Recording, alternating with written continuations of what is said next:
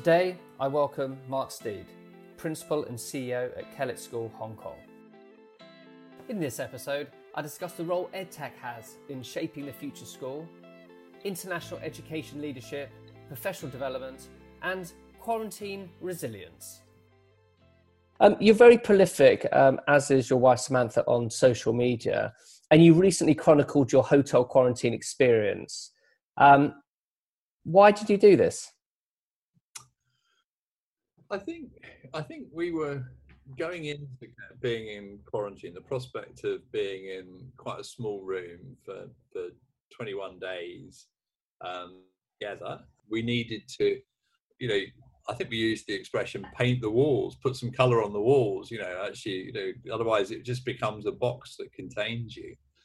So I think that was part of it. I think I think also Kellett's very, you know, been at the forefront of the sort of well-being movement and so on, and you know, and the idea of of of you know looking after one's own well-being and and so on. So I I was very keen to model it and in a sense share how we we coped with the stresses and strains of of being in quarantine for for such a long period of time um, and and just to sort of in a sense say look you know this is a pretty rubbish situation you know it's being stuck in 28 square feet for for 21 days but I think to you know, but it, it, ultimately it comes down to your mindset and, and how you use that time and opportunity.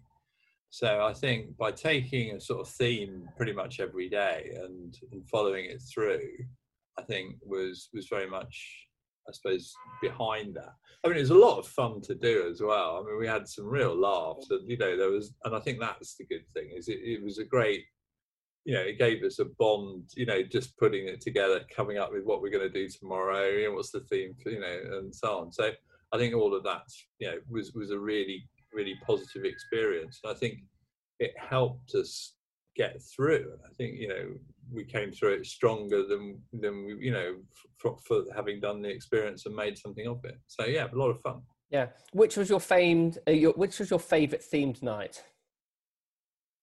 Oh god, I don't know. Um, we we had some some fun ones. Um, I think I think probably Valentine's was was obviously going to be a good one. Um, that you know, looking back, um, and I think um, actually the film night doing, doing the Casablanca was great. I mean, you know, that was that was quite a fun one. Uh, yeah, but no, they were all they all had all had their moments, and it was quite fun because we were on a um, Facebook group for people stuck in quarantine. And, you know, there was like a spa day. I mean, they honestly thought we'd gone to the spa because we'd faked all these photos up in our room. you know, they go, how do you get a massage in the hotel? And that's the what hotel? everyone kept asking. Um, how? I mean, Caroline kept asking, but but, but how? how? How are they doing that? I mean, our favorite night was, I mean, we did, we did like the film night. We did like um, my, I mean, my, my, personal favorite was your French soiree. Um, honestly, mm. you know, the the the the the, the pencil moustache, the elegance of it all. I mean, recreated. So. Um, no, I, th- I thought it was, it was it was a fantastic um, idea, and actually part of part of sort of the, the, the social side of things is to share those stories and to share the memories because those are things you'll look back at a period in time that is is is almost unforgettable but we will forget the detail to some of it. Um, what did you learn most about yourselves during that time that you didn't already know? I think I think it's about inner inner resilience really, and I think it's about you know it, I think it does remind you that your mindset, you know, you, you've got control of how you feel about you know you, you can't necessarily control what's happening to you, but you can you can take some control over how you feel about it, and and that's that's a really important lesson I think you know in managing in a sense how you interpret things. And you know and that's part of the whole well-being program. And you know I, I mean when I was in quarantine I read um, or finished off reading um, Martin Seligman's um, Flourish and you know he did a lot of work with with um, you know with people around that whole changing the mindset sort of approach of it's not the event that, that's the key thing it's it's how you interpret it that is the important thing. And you can at one end you can catastrophize and you know make it something terrible or at the other end you can you can make it something positive so yeah, and you know, you're obviously in a in, in a confined space um, for that many days with your with, with your wife. What what did you miss the most about reality? Because there's there's there's being in lockdown and you know and having some freedom to to, to get around. Um, what did you miss the most from being in quarantine?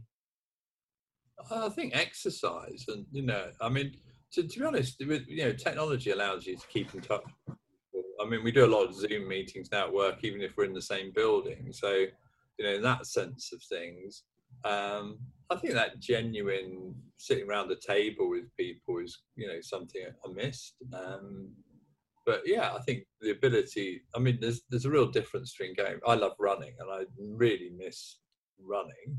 Um, and running on the spot's not the same, and doing a HIIT class isn't the same, or you know, a yoga session. You know, all the other things that we, we did in quarantine. So yeah, interesting. But yeah, I think I think definitely exercise and just sitting around a table and having you know normal normal conversations with people. Yeah, the social interactions. Um, yeah, well, well, you made it look easy, and I think for anybody that, that does have to go through any any quarantine, I think it's a it's it's a really good thing to to take some notes and to move out your book um, when it comes to how, how do you get through the boredom, how do you keep it interesting, because um, it's enormously difficult. Um, and almost I, I, I, bring it back to what our children have been going through, you know, locked in their rooms, it feels like, because they sleep there, they work there. Um, so again, how do we build that, that sense of mental resilience? And I think making it interesting will go some way to, to get him to think about it. Um, I want to move on to your, obviously your international headships because you made the switch from working in independent education in the UK, decided to start a new life in Dubai um, at Jess. What sparked the change, and do you think you'll return? Because you're now in Hong Kong. Um, I think I think the career. You know, I'd spent a lot of time working in boarding schools. Um, you know, I'd, I'd sort of worked the Leys, Radley, and Oundle. I'd been a housemaster. Lived on site a lot.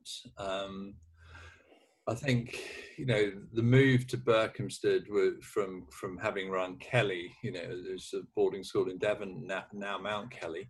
Um, you know, moving to Berkhamsted was about, in a sense, going to a day school environment, but it still had elements of boarding. It was still very full on. It was it was quite a big day school um, by by UK standards. Um, and I, I, think I got to the point where I didn't want to go and run a big boarding school. I didn't want to go back. You know, the only, you know, when you're running the second biggest day school in, England, you know, the, the, going to run a boarding school is the only next step, and I didn't really didn't want to do that. Um, at the same time, I really, you know, we really wanted to, to travel and, and and see what it was about, and I think it was a great time to move abroad. I mean, we, we moved abroad in 2015. You know, it was it, there was a lot of really interesting stuff happening in the international community at the time. Um, it's a really it's it's it's a quite a formative stage in terms of its maturity as as a sector. Um, more schools going out, and it's been a real. I, I, it's been the best thing we've done. Absolutely the best thing we've done moving abroad. It's been really, really interesting. Um, really pleased that I've got the grounding from the UK, having having worked for 20, 25 years, I suppose, in in the UK. Um, but it, it's really lovely to to be in a very different educational environment. Um, still, still high end. You know, both Jess and Kellett are HMC schools. They're some of the sort of, you know, academically, you know, they're easily easily stand up in the UK. Um, but they, but yeah, I mean, it, again, just different context and, and life experiences. I must say, I mean, you know, I don't think Hong Kong's, you know, Hong Kong's been quite an interesting time. I mean, we know we, we came out here and the protest kicked off pretty much that week.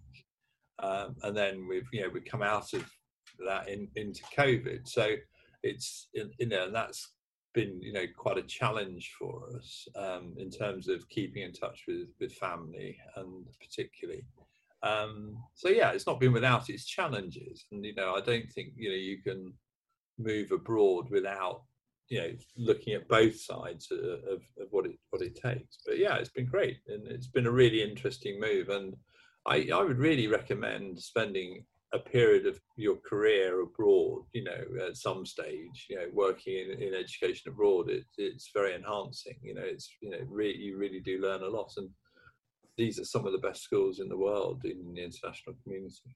Yeah. Um, are there any major differences between running an independent school in the UK, Dubai, and Hong Kong, or do they really all look and feel the same? Well, I think on the ground, I think you know pretty much all schools do the same thing, don't we? You know, we teach lots of lessons, we run lots of extracurricular, we do lots of pastoral care and stuff. But I mean, um, I mean, certainly, you know, the, the, from a school principal point of view, running a school in the UAE is is dominated by inspection. Um, you know, there's an annual inspection regime in Dubai. Um, uh, I was running effectively two sites, two schools, um, so two inspections a year, um, plus a BSO inspection on top of that. So um, you know that was that was quite a challenge. And anyone who thinks that you know you get out of touch by going abroad is you've got you know think again because you you really you really have that side of you know that you know you have to be absolutely up to date you know in order to get through those sorts of inspections i mean hong kong is is totally deregulated um, there's no inspections and so on uh, it's sort of free market approach to education you know your school thrives or dies depending on how good it is um, and on it, lives lives on its reputation so I think that's that's a really interesting environment to work in. Um, you know, it's a very competitive environment. Um, you know, I mean, Hong Kong has some of the some of the most academic schools in the world. I mean, you know, you've got some of the top IB schools. The the very top IB schools are all in Hong Kong. Um, you know, and then you know the two top British senior schools are you know Kellett and Harrow, and you know we're two of the most academic A level schools in the international school community. So it's it's a very it's a very uh, challenging environment in terms of you know competition, but that's that's really good fun, and you have to be on your game. So yeah, really good fun. Yeah, and would you say um, being in Hong Kong? I mean, you talk about academic, um, and I know that academic is one strain of uh, and one area that that schools focus on, and I know um, from previous um, experience working with you is that you you hold a huge value beyond just academic. Um, do you find that the independent, the international schools um, in the Far East are more adventurous towards technology or less adventurous to technology and change as opposed to maybe your experience in the Middle East?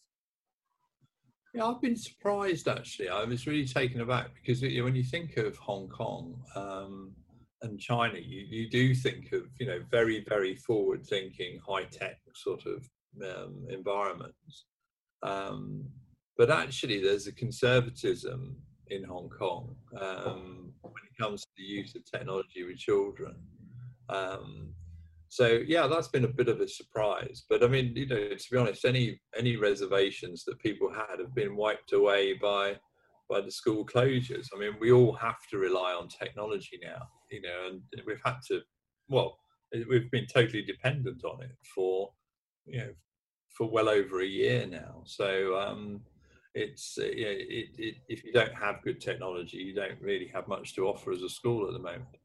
And I think it's it's a great sadness that all those other things that you know, are really important to me the sport, music, drama, public speaking, you know, sort of innovation, problem solving stuff. Um, you know, they rely on face to face. They rely on on all the other on on, on that human interaction. So um, it's been it's been very sad not to have school sport or concerts or whatever in, in quite the same way. So um, yeah, we, yeah, we all look forward to getting it all back again. You know, yeah, yeah. I mean, ho- hopefully it's not going to be too too too long, but um, the the reality, I think, it's going to be longer than we all we all think. You mentioned technology, and you're a firm believer in the role that technology plays in pedagogy. Um, what technology do you see at the moment that excites you most for this idea around the future school and the future of education? Um, yeah, I, I, think. I mean, uh, I mean, it's interesting to look at the areas that, that you know. I mean, I, I, was very lucky to work with some very, very forward-thinking people in in Dubai in terms of how we use technology in the classroom, real risk taking, and so on. And I, you know, I think think you know, I mean, we you can't ignore AI going forward, you know, as as something that is going to support, enhance, and you know, sort of uh, augment education. Um, I think the debates out there about whether it's going. I mean, there are lots of ethical debates around it, but there's there are there are lots of questions around whether it will actually impact you know have you know replace teachers it's early days we're a long long way off it at the moment but i think there is potential there but you know ai is going to change society as a whole so you know it's bound to hit education i hope you're enjoying the inspiring schools podcast. We're always on the hunt for guests with vision and a desire to share them. If you'd like to be involved or know of someone with great ideas at a school near you please drop me an email to podcast at interactiveschools.com and my team will be in touch. Um, do you think there needs to be more investment and a change in the way that we look at teacher training, not just in the UK but across the world, to ensure that they have the right skills to deliver a fit for purpose education to these to this generation? Yeah, I mean, I think I don't know where where you start with it, but I mean, you know, the the most important quality of a teacher is is the ability to inspire. I mean, you know, I mean, as as we support learning with with various technologies, and you know, students have more and more independent access to to, to sort of knowledge and content. Um, what we need are, are teachers who are going to inspire and motivate and keep people on you know sort of get people wanting to learn wanting to watch the next video wanting to read the next book wanting to to do and that's always been one of the factors of, of teaching uh, you know, clearly the skill set's going to change it's going to shift from being about content delivery to to actually developing skills but but again it's so i think and i'm not sure all the teacher training courses have, have really caught up with that. Um, I mean, you know, I think we need to shift away from a, a teacher training model that's based on crowd control um, to one that's, you know, based on, you know, coming up with new and innovative, innovative ways to, to inspire young people. And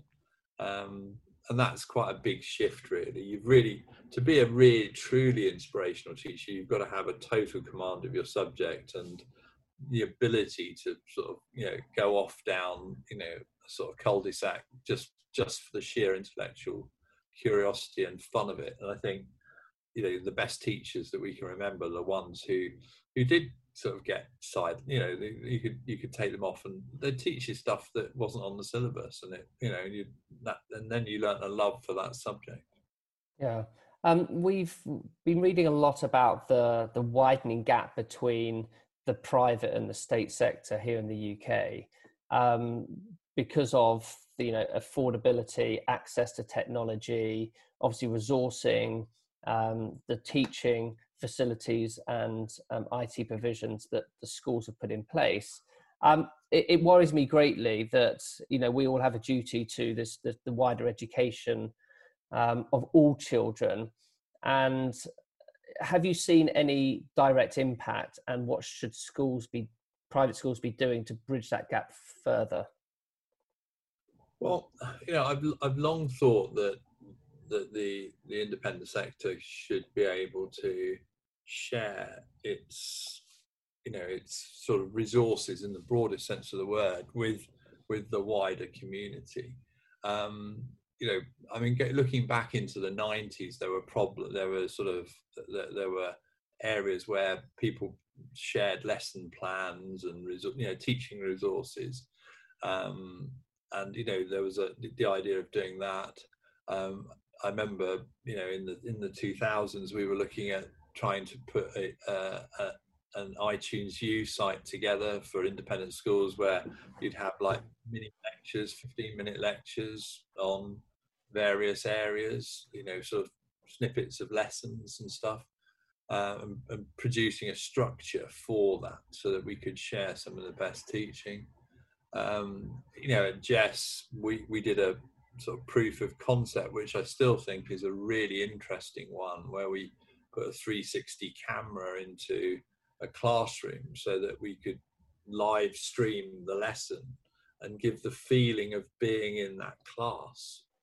Um, at some point we you know these are the solutions that will come down the line and you know this idea of moving online you know the eton x you know the sort of harrow online school type thing i mean this this will be the next big step for for you know some of the leading providers in education it won't just be about setting up physical franchises it'll be setting up virtual ones and virtual yeah. schools and do you think it's um, government responsibility or big tech to provide more um, resources and, and access to this technology to those who really can't afford it to get basic access to um, a good online education?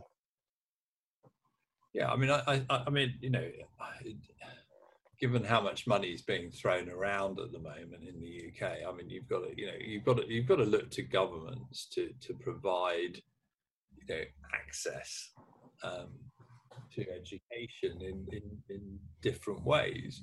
But you know we've got to go back to the to the lessons learned when iPads just got dumped on schools. You know in, in you know in in the early two thousands where you know, I mean, or you know, in the two thousand, must have been 2010 or something, you know, um, and you know, just didn't put any training in at all. So, um, you know, we've, you know, it is about upskilling staff and you know and and getting them to a high level. And that's that's perhaps an area where the independent sector can help in terms of it. But there's always a danger with this where you know the independent sector looks like you know because it's got resources and it's further ahead it always looks rather you know sort of patronizing to sort of say oh yes we'll help you all out i mean there's some phenomenal practitioners you know, in, in state schools in the UK, and um, and they're doing some amazing stuff. So I think it's, it's I, I don't want to see it as a binary divide, but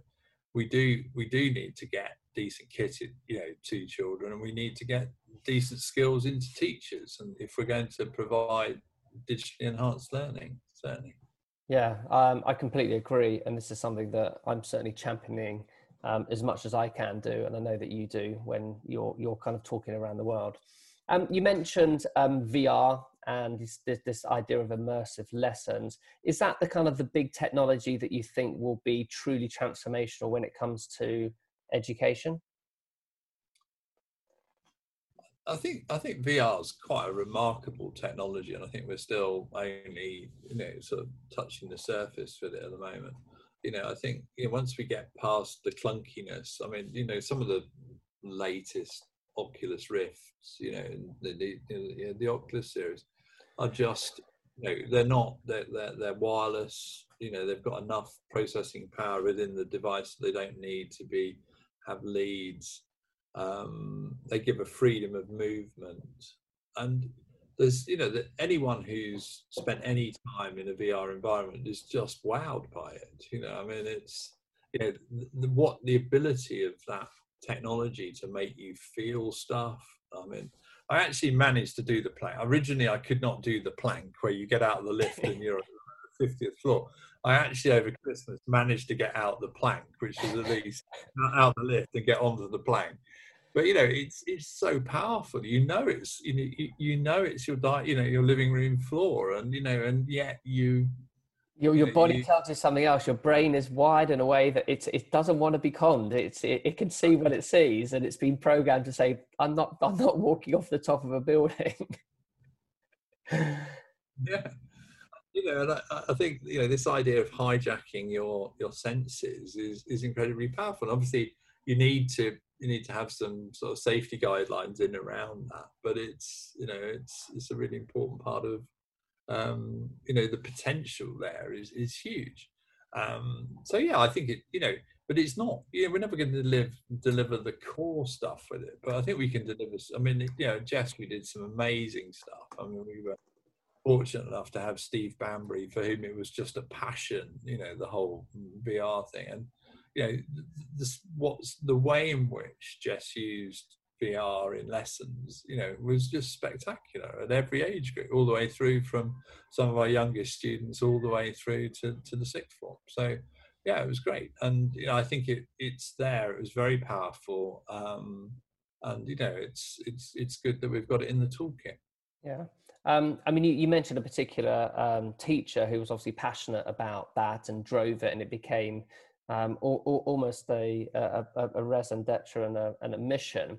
Do you, you often find that in schools where where where a single driven person can transform the shape and direction of an entire school? You know you see that with sports you see that across academics with the arts. Um, how do we make sure that we don't just have those in isolated pockets in a few schools? Um, and how do you do it in your current school to ensure that you know that vr experience that you had at your previous school gets adopted within your current school. Yeah, well, I mean, I was fortunate. I mean, you know, Kellett's been quite good at sort of, you know, embracing technologies as well. So, you know, we'd had VR and stuff here before I arrived, and you know, did some really, really good work with it.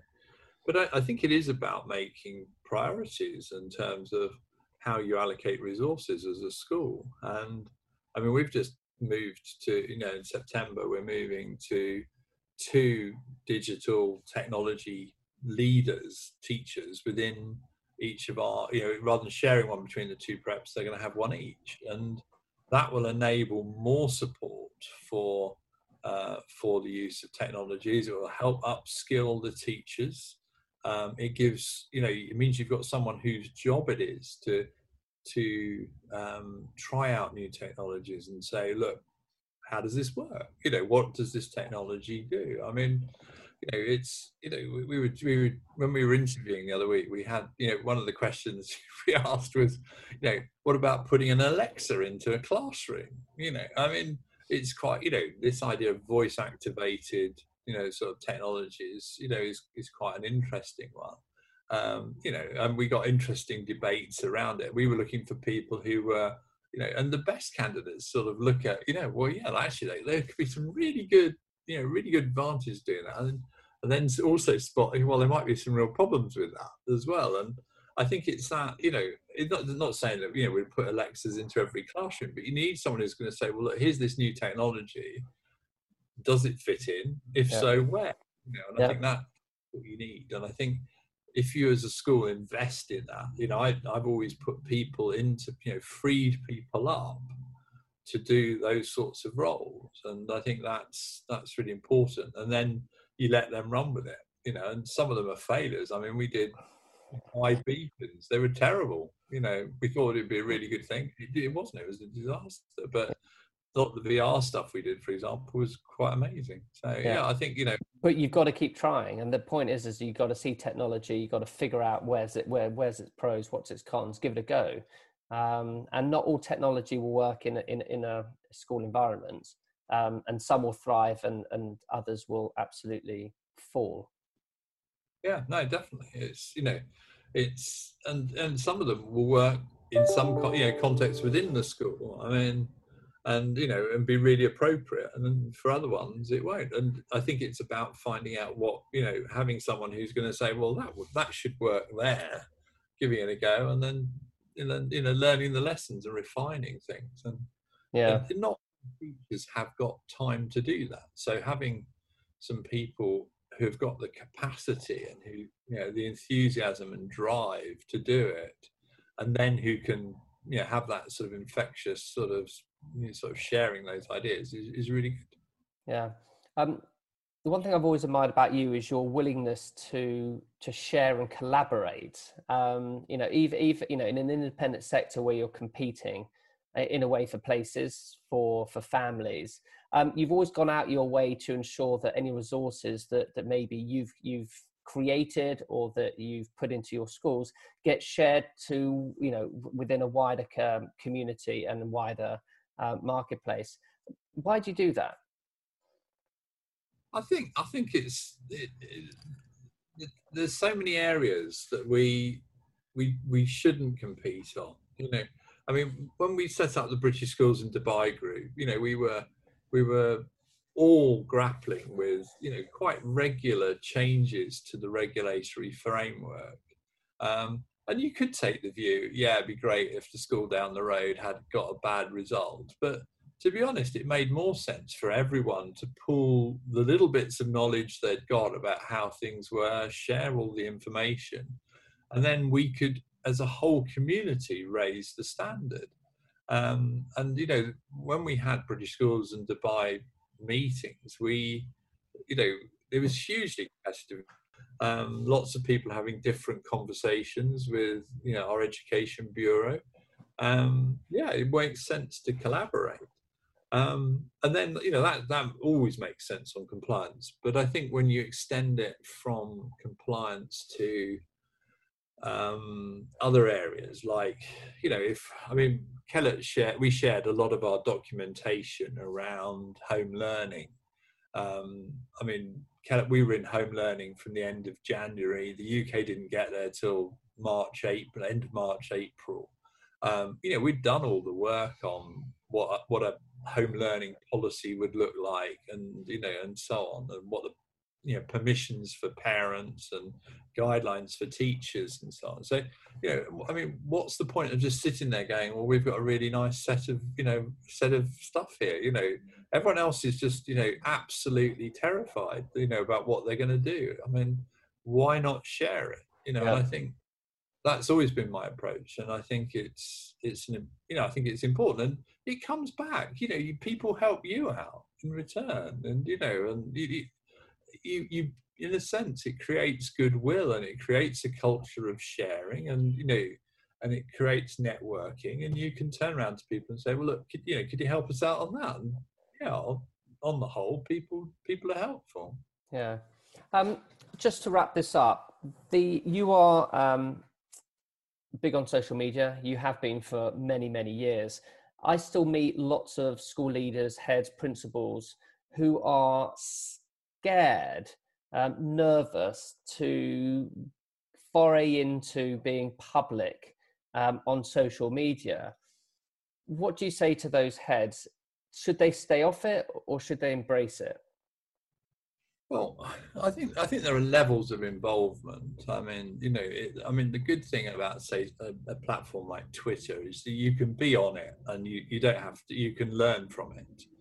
And you know, I think there's a stage where you go through just learning and listening and watching the debates, and then there's a sort of curator type role where you you say, well, this is a really good article. I mean, I mean, I, I mean, I've got a Harvard Business Review subscription, so you know, I, I it's really great. I, you find a good article there that's about you know executive, you know, sort of I don't know of well-being or something and you can share it you know and say well this is a really good article. You know you might you might find this one you know allowed to read three free a month you know this might be a really good one for you guys. And and and, and i really appreciate it when other people do that you know point me towards good articles. So i think there's that stage and then there's there is a stage where you sort of get into commenting and you know in a sense being you know someone who who actually is involved in the debates actively and gives their opinion and you know get writes letters to the papers and, and so on. Um, and you don't have and i think you i think you don't have to be that from day one. Um, you don't have to write articles for the paper or TES or whatever. Um, but i think it's a really good discipline. You know i mean i mean i wrote a i wrote a blog for seven or eight years before i, I had any articles published um, but it was a really good discipline to learn to put ideas down and stuff. And you know, and I, um, yeah, I, I, I get stuff published now, but it there was it didn't just happen overnight. You know, it was you know it was being part of the conversation for a long time. Yeah, and I think there's a growth arc to anything on social media, and particularly when you're a leader, there, there I can understand there are some some nerves around, you know, what do I do? How do I do it? Because it's alien to what they're used to but I also believe that that every leader of any organization needs to understand the environment that they are leading.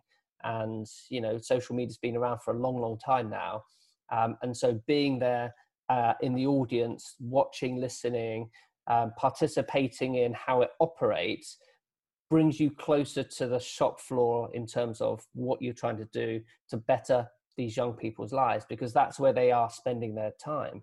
Um, so, if nothing else, I still feel that, as you said, there's a start point that we've got to encourage school leaders to get involved because then they're going to have much better parity of conversation when it comes to driving education forward. Yeah, and it, yeah, you're absolutely right. And I, you know, I, I, really welcome more people, more people to be involved. To be honest, it's, it's great.